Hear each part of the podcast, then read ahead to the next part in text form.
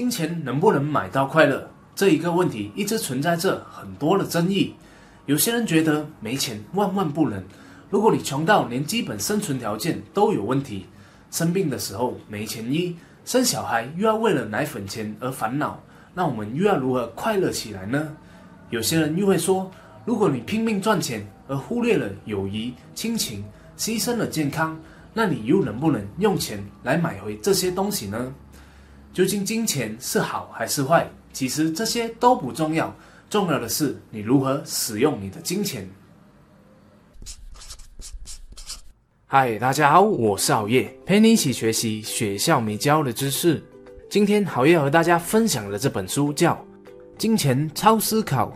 让华尔街日报最受欢迎的财经作家教你正确的使用你赚到的钱，做出更明智的财务决策。让花出去的每一分钱都能得到持久的快乐。今天我们会从三个方面入手，分别是为什么金钱买不到快乐、金钱如何买到快乐，以及如何买到金钱。第一，为什么金钱买不到快乐？很多人有了钱却不开心，原因只有一个，那就是享乐适应。享乐适应最经典的例子来自于一九七零年代对乐透中奖人的研究。研究人员发现，那些中奖人在赢得奖金一年后，并没有比未中奖的人快乐。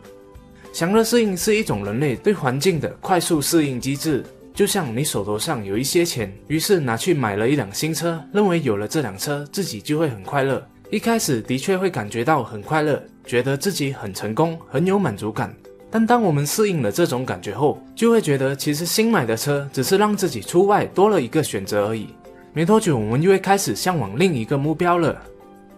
如果把一个人从贫困潦倒里救上来，过上一个不需要为三餐烦恼的生活，我们可以很大程度的提高他的快乐指数。但一旦这个人得到了基本的生活水平，他就会想要更多，需要更多的钱来满足永无止境的欲望。这就解释了为什么有些人赚到了钱，生活水平不断提高，买了车，买了房，幸福感的提升却越来越有限。追求物质改善，并快速适应改善后的环境条件，使得我们很难持续不断地提高自己的快乐水平。简单来说，追求物质上的提升，在达到了某个程度后，我们就不会再感到快乐。那么，金钱又是如何买到快乐的呢？马上就给你揭晓答案。第二，金钱可以买到的三种快乐：一、去除我们对财务焦虑的快乐。金钱就像健康一样，当我们生病了，才明白身体健康是多么美好的一件事。同样的，当我们缺钱时，才知道建立稳固的财务基础是多么重要的一件事。拥有更多的钱，并不一定会变得快乐，但没钱铁定会很不快乐。就像，即使我们痛恨现在的工作，也可能因为背负财务重担而动弹不得，不能转换跑道。所以说，当你已经有了足够的钱，不必总是担心每个月的开销，不必为每个月的账单、伙食以及住宿而烦恼的时候，你就达到了金钱可以买到的其中一种快乐了。第二种金钱可以买到的快乐就是关系。如果你想要花钱的话，就把钱花在和亲人、朋友在一起的体验上。花钱和喜欢的朋友聚会吃饭，带家人去一趟旅行，创造彼此间的回忆，就是最好的花钱方式之一。这些美好的相处时光都是金钱可以买到的快乐。就像好业，我每年都会带父母去一个不同的国家旅行，增加和他们一起的特别经验和回忆。每一次回想起来，都会让我感觉幸福无比。而第三种金钱可以买到的快乐，就是发展自己的兴趣。这里指的是兴趣，并不是消遣，像是各种运动可以发展的技能或是一门事业。很多人会把兴趣和消遣混淆，这边好爷就给大家讲解一下：凡是不用动脑、不用花费精力去创造、培养的东西，像是睡觉、喝酒、追剧、买东西、花花钱就能办到的事，都不是你的兴趣，它只是一种你喜欢的消遣方式。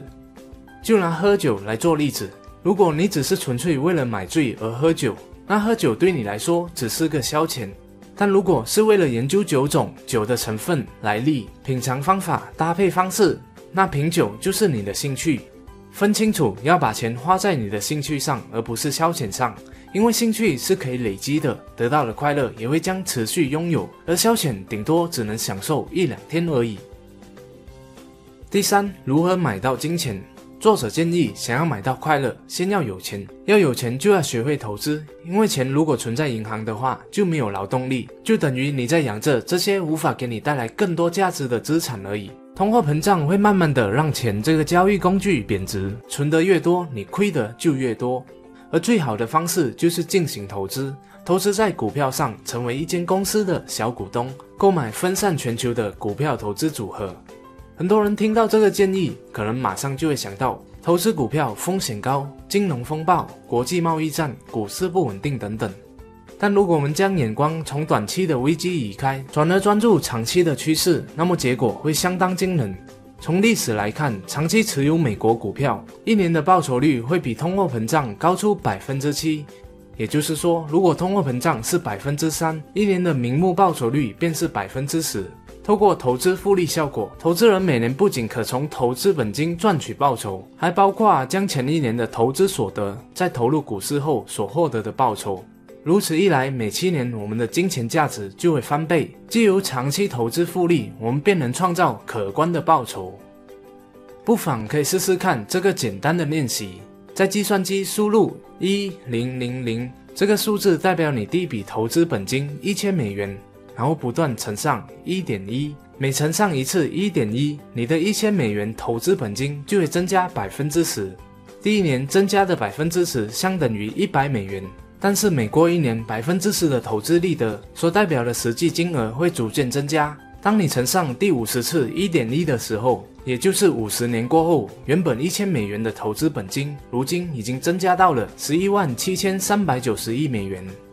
所以说，长期持有优良的股票，不只可以给你的钱避免通货膨胀的阀值，透过复利效应，还能给你带来可观的回报。这就是一个最容易达到财富自由的方法。